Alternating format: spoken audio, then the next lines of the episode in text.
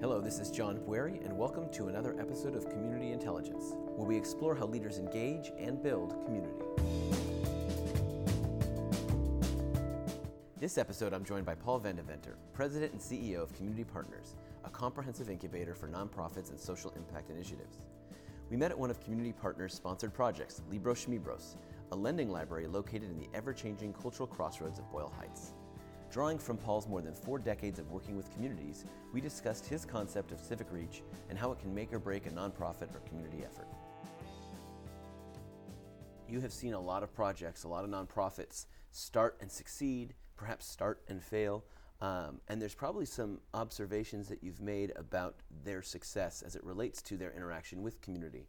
I want to get to that, but first I want to talk about a concept that I've heard you speak about and re- read things you've written about around civic reach. Mm-hmm. And can you explain what civic reach is and, and how that concept works uh, just generally first? Sure.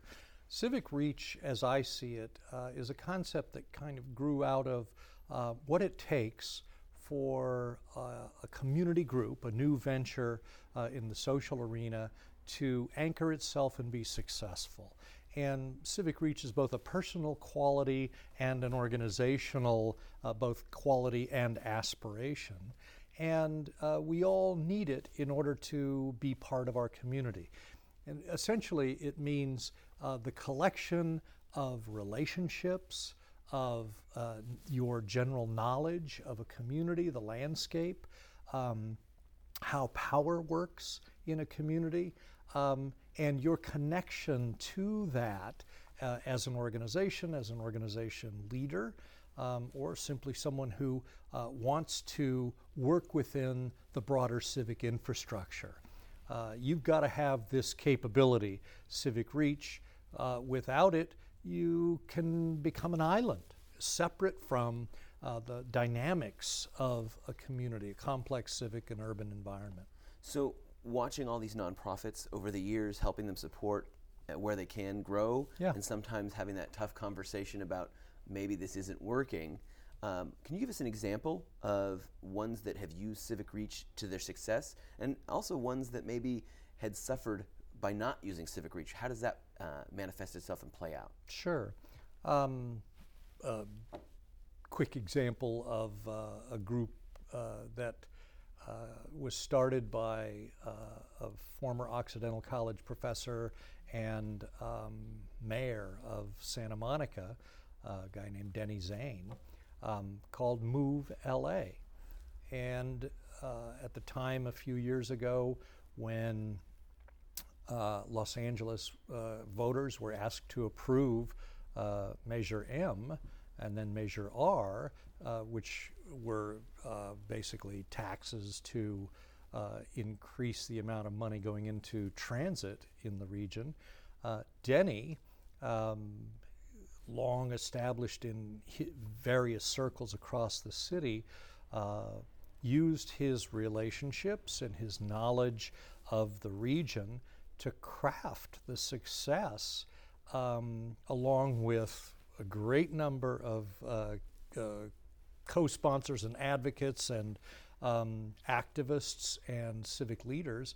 Uh, what became uh, the most successful bond initiative, perhaps in uh, the history of the country, because of the amount of money that um, the voters voluntarily uh, elected to bring to this pursuit of metro rail uh, in Los Angeles, light rail, and so on. And uh, Denny um, mastered uh, what the, uh, the community equation was going to be uh, and needed to be in order for that uh, initiative to pass. he would never, ever claim sole credit. And uh, I wouldn't attribute sole credit. It took Mayor Villaraigosa, it took a lot of other people um, and then the electorate uh, to really uh, to really move that into a place where it generated the funds that it generates. Um, that's a very very successful uh, example. Uh, we've had certain uh, projects. Uh, the one I'm thinking about is in the arts arena. Um, and started by highly qualified, highly talented artists And yet, uh, those artists wanted to practice and produce their art. That was all they really cared about uh, as an organization. Um, as a consequence, they weren't uh, curious about what it took to link to all of the other potential arts resources in the community, uh, the relationships it took. Um, and the, f- the project didn't uh, fail as much as it uh, failed to thrive. Right. And uh, I think the linkage between individual leaders of nonprofit and social ventures uh, that they have across multiple networks in Los Angeles um, is the secret, alongside a good idea, to their success. And so when these projects that don't seem to connect, is there a way that you can help them? At what point can you intervene? At what point could an organization recognize I'm not connected? How do they go about then building those connections, that civic reach, that engagement with the community? Well, I, the, the, the, the seemingly easy answer, but the hard answer is um, one relationship at a time. um, we've urged folks to plot uh, what we call the civic power grid, uh, at which their organization sits a, as a center. And what's the first tier of relationships uh, that they have that's closest to them that connects them to more relationships along the way? In City Hall, in arts, uh, in the uh, arts philanthropic community, to individual patrons of the arts who might uh, donate or fund their cause, to um, the formal institutions uh, in the county and the city um, that can uh, give them endorsement, and nationally, the NEA and right. uh, the California Arts Council. What are those connections that they can begin to make just by virtue of the most close network of people that they know, which would be people who are naturally interested and drawn to uh, their work. So then, go. Let's go even more specific. Yeah. They've done this mapping for themselves. They've got this this list of 100 people they could talk to. Yeah. Uh, you sit one relationship at a time. What are the things they say? What do they do? How do they get from, you know, from sitting in their in their kitchen around around their kitchen table with their colleagues with this idea and this foundation, and to the, the NEA? What is this? What is it that it takes physically or physically and tactically to get there? Well, one of the first things I would say in response to that's a complicated question. Absolutely. But one of the, one of the first things I would say is they need to be firmly grounded in what they're trying to accomplish, not just in the way of their organizational purpose, but their broader civic purpose and how their organization is going to make a difference for people in communities who they care about and want to serve. So they've got to start there and they've got to make the absolute strength of that case. They've got to make it narratively about where they fit into the overall story of community or emergent community. They've got to make it work uh, factually so they have to understand population demographics, economics of the people that they're trying to serve, the life situation of the, uh, of, of, the folks that they're trying to serve, and they have to be able to articulate that case um, in whatever metaphor it takes to develop a relationship with someone who will understand a particular metaphor. Um, they have to think about how that person is perceiving community and their organization and where that person's broader interests lie. Um, so that's a starting place. Right. Um, you know, I think about uh, Al Rodriguez, who I co founded Community Partners with back in the early 90s. Al was a partner in a major law firm, and Al uh, saw numerous projects. He was a tax exemption, a tax exempt uh, organization attorney, uh, worked with a lot of private foundations, a lot of big nonprofits. Um, but he saw so many different projects that would come his way through partners in the law firm, through clients, uh, asking for free incorporation um, and free tax exempt uh, application process with the IRS. Uh, and Al really had a difficult time discerning uh, whether an individual coming to him had the mojo, the muscle, um, the civic reach, uh, the gravitas um, to succeed. And uh, it, was, it was in the seed of that experience that he had uh, that he began to conceive of something, uh, he called it a, a, foundation for emerging philanthropies, um, that would serve as a, a, jumping off place and a testing ground for new ideas. Uh, to give people time to see does this work? Do I have the right stuff uh, to, and the stomach uh, for all the ambiguities that come with starting a new project? And um, you know, Al saw Los Angeles like uh, uh, Baskin Robbins, you know, uh, 31 flavors of ice cream. Um, he loved his work because of that, and it's what makes uh, a community such an interesting place to be.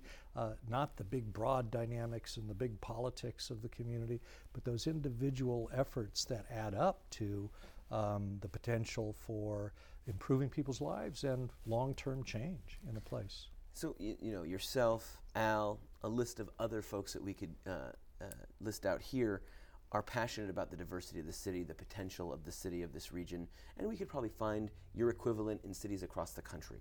People who are uh, passionate and connected within their, their communities and understand the dynamic and opportunity uh, within that community. We know those people exist. Why is it that some people exist like that and others have a passion without recognizing the opportunity. They lack that civic reach. What is the difference? Why do those people also exist and continue to emerge? What's missing in their formula that makes it so they don't see what you've seen and others have seen across the country? There was a great story in the New Yorker magazine back in the 1990s, and it was written by uh, Malcolm Gladwell, who wrote The Tipping Point. It was about a woman named Lois Weisberg in Chicago. And Lois was the consummate connector. And he asked her, um, why is it that when new people come to uh, Chicago and they're looking to kind of get anchored in the community and connected up, uh, they always end up coming to you? Um, and she was thinking about that and said, Well, first of all, I straddle about 11 different networks in Chicago, um, and they all have their different, you know, place in the civic culture. Um, and uh, I have, from various acquaintances and associations and roles that I've played in, uh, happen to know a lot of people in all of those areas. Um, and she was describing herself as a consummate connector. And he asked her, but why? The question, but why? Um, and Lois responded, because I can't not connect people to others. Uh, she actually saw herself, and I recognized an echo, a resonance of my own habitual uh, desire to introduce people to other people. Um, uh, I recognized a little bit of Lois Weisberg in myself. Um, and I think that's what it takes, is this compelling kind of um, uh, awe uh, uh, of community its complexity, its variety, um, knowledge of who's out there doing things, and this urgency um, and frankly fun of making acquaintances between people who would not know each other otherwise, um, who need a little warming up in the introduction, and uh, then a profit or um, profit career wise uh, and, and otherwise uh, from the relationship. And I particularly love doing this with young people um, because young people kind of come out of their education with a bit of mystification about the complexity of a civic culture and the one that they're immersed in. And uh, my early training in this came from Coro, Southern California, um, an organization I have the deepest respect for, um, but that also uh, fosters this notion of uh, you've got to have curiosity and awe about the place that you're from and a certain and approach it with a certain humility. And I think it's part of humility that causes me to want to introduce people to meet one another. um, because I think they'll make a good match, and that match might make this community a better place. Uh, so that's a long answer to a short question, but I think it has something to do with a need to see people connected uh, in a community uh, that I can't uh, resist, and that others who are like me, and there are a lot of people like me, can't resist. So how do you consciously continue to expand your network? If, you, if this is what you're compelled to do, at some point you've you've reached the limit of your of the existing network and you have to consciously grow that network. New initiatives, new people come to town. How do you, Paul, reach out and create new relationships? Well, guess what? Once you start doing this, it has the character of uh, what do they call it? A virtuous cycle. Um, people start introducing you to other people um, who they think would be interesting and uh, productive for you to know. Um, so it's hard for me to walk into uh, any setting where I know you know two or three people and not come away from there uh, knowing two or three more. Um, you're great at doing this kind of thing. You, uh, you know, I think um, have have capitalized well on the kind of relationships that you're compelled to. Uh, but do you do you consciously choose though? I guess that's the question. You know, you've you've had a you've had a uh, a long successful career in this space. So sure. you're not just starting out. You're you're you're there. You're one of the leaders of Los Angeles in this space. How do you find? Hey, I need to meet this person. Do you actually seek people out? Sure. And and, and how do you make that approach? Sometimes absolutely cold. Uh, sometimes by um, the uh, by placing myself in a setting uh, where I'm not necessarily comfortable. Uh, I love going to Urban Land Institute events. Urban Land Institute is engineers, architects, developers, uh, brokers of land deals. Well, a lot of the business of Los Angeles happens in development. Um, and it happens that many developers really do know the city. They know the politics of the city, um, and they know the space, the lands, the physical landscape of the city. Talking to them about where Boyle Heights is going or where uh, Southeast Los Angeles is going um, and how they see 30 years out over the horizon is a fascinating thing.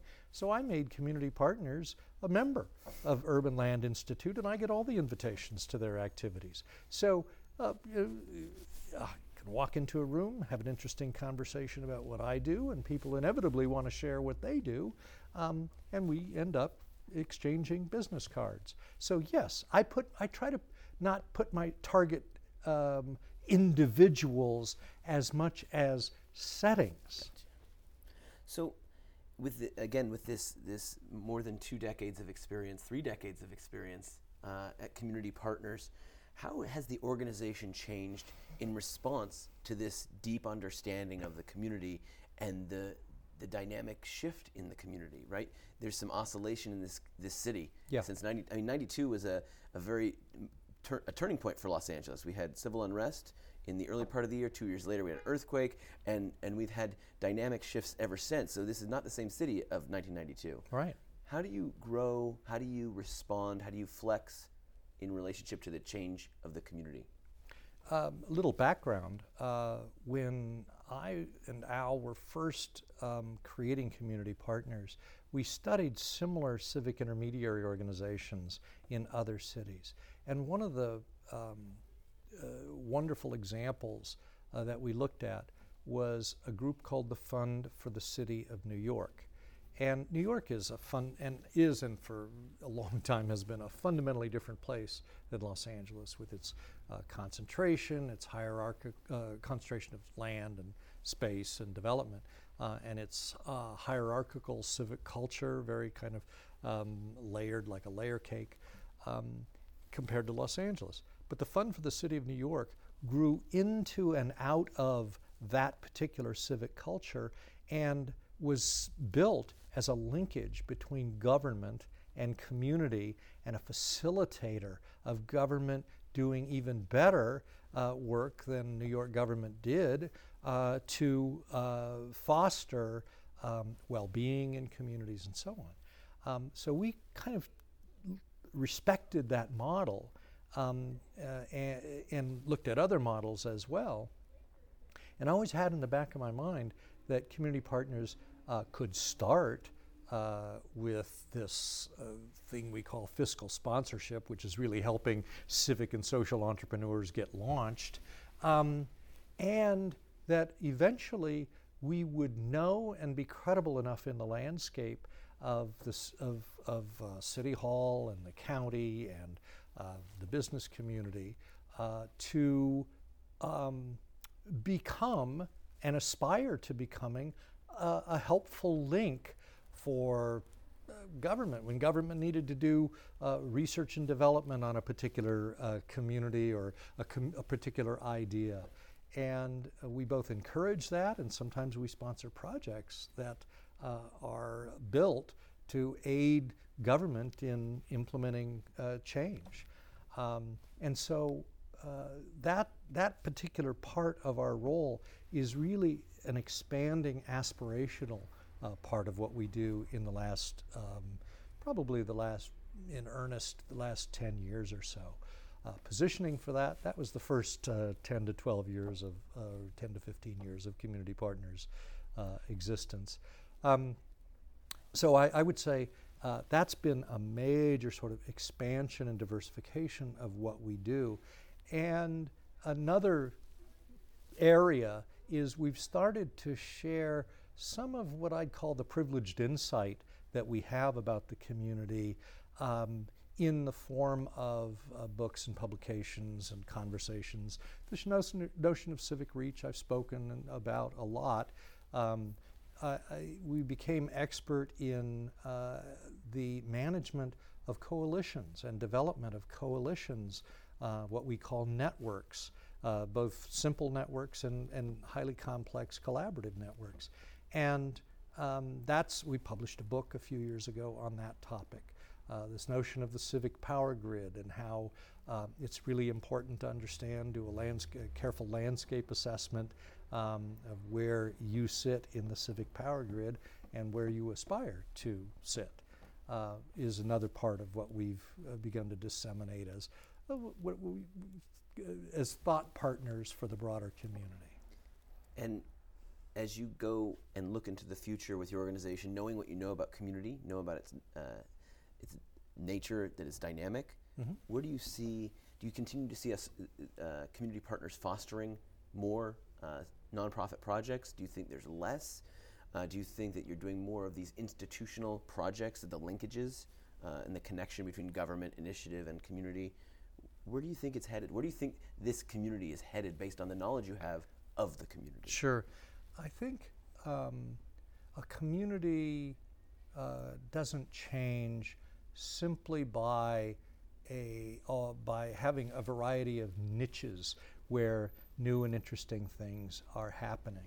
Uh, at a certain point, those niches need to align and form uh, movement patterns that begin to uh, influence and shape um, things. I, am compelled by the recent uh, uh, teachers' strike in Los Angeles and how there's talk right now on the wake of the teachers having earned uh, so much uh, empathy and sympathy from uh, the general public about a new movement toward a revitalization of public schools um, and interest in public schools.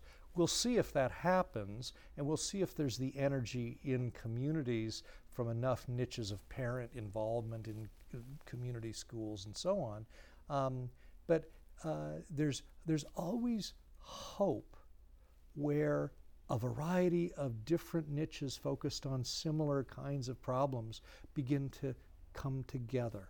And you see that a lot in communities where the niche uh, activity begins to build its own momentum and pressure and put pressure on the broader system. Um, quite honestly, charter schools are a big example of that. Um, charter schools uh, are not private, and they're not public. They're quasi private, quasi public. Right. And that emergence of charter schools as an alternative has been revolutionary when it comes to uh, Los Angeles. Um, yes, it's had a pushback quality on public schools, and uh, it's drawn to a certain extent um, uh, uh, students from uh, potential students from private schools. Um, but in itself, as an alternative to uh, two established systems, um, and, and, and a very successful third option um, has, has created a change in the landscape. Where do I see Los Angeles going? Um, slow accretions of change over time. One of the most compelling right now, uh, I hinted at a little earlier, is this, uh, these, uh, these conversations and the tensions around gentrification in communities like Boyle Heights. And uh, gentrification uh, happens uh, in a lot of communities where there is a compelling interest on the part of people to live nearer to the core of activities, closer to alternative forms of transportation. And we have, in a way, as, as a, a region, kind of spread ourselves, pushed ourselves out to our edges, and now we're lapping back uh, onto like water in a, in a tank. We're lapping back onto the centers. And what have we done in the meantime to make those centers more compelling? Well, transit, which establishes mobility patterns um, for entire communities, uh, has uh, taken a, a, surge. When we started Community Partners um, in 1992, there were probably um, uh, some visions of uh, what transit, ma- uh, uh, rail transit might look like in Los Angeles, um, but not a lot of it had gone into the ground.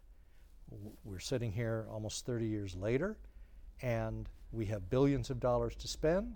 We have over 200 stations built uh, in Los Angeles, and every one of those stations is a center for new populations to locate because it's close to ways to move around, and new uh, development of all kinds, new economic activity, uh, and it's bringing back opportunities from people from the margins to come live in the city again. And the question of gentrification is what about displacement? And that's a legitimate question that has to be addressed. Um, now we're starting to do more in the arena of affordable housing and creating permanent spaces for people to live and thinking through how we do that with some conscientiousness um, and to a certain degree regulate development uh, so that it happens uh, in a way that doesn't displace worker housing or affordable housing um, is absolutely critical to the region. But I think this changing of the concentration of populations is clearly in the cards um, for Los Angeles.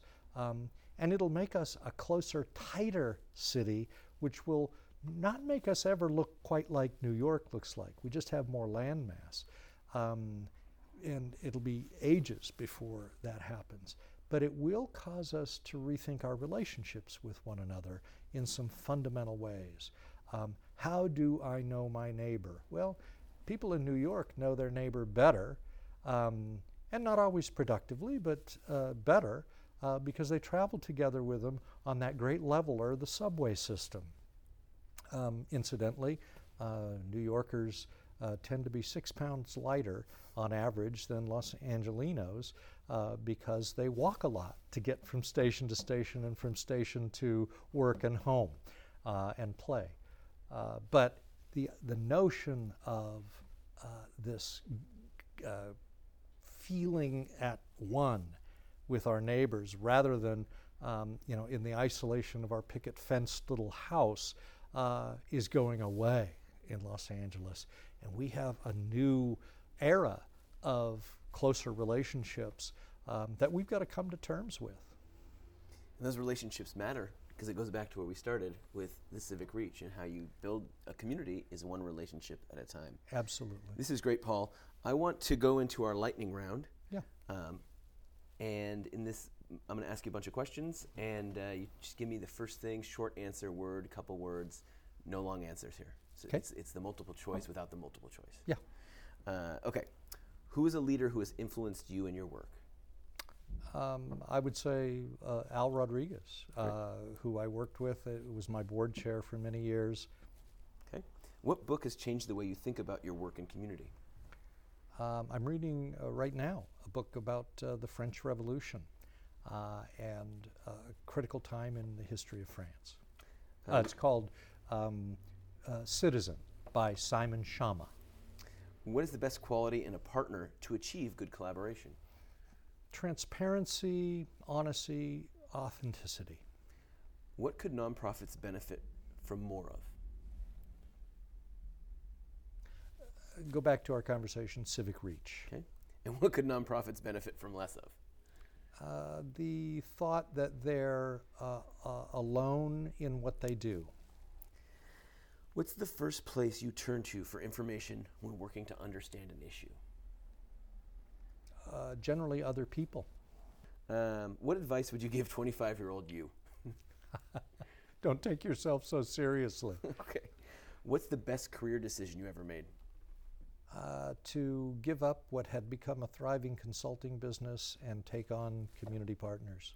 And so far, what has been your proudest moment? Mm, really goes to um, raising and uh, loving into existence my two boys. Great. Thanks, Paul, for taking the time to talk with us today. Thank you very much, John. Thanks for listening to Community Intelligence. And for more information on this and other episodes, visit our website at stratoscope.com. At Stratoscope, we provide community intelligence services to businesses, nonprofits, and government agencies. Let us know how we can help you.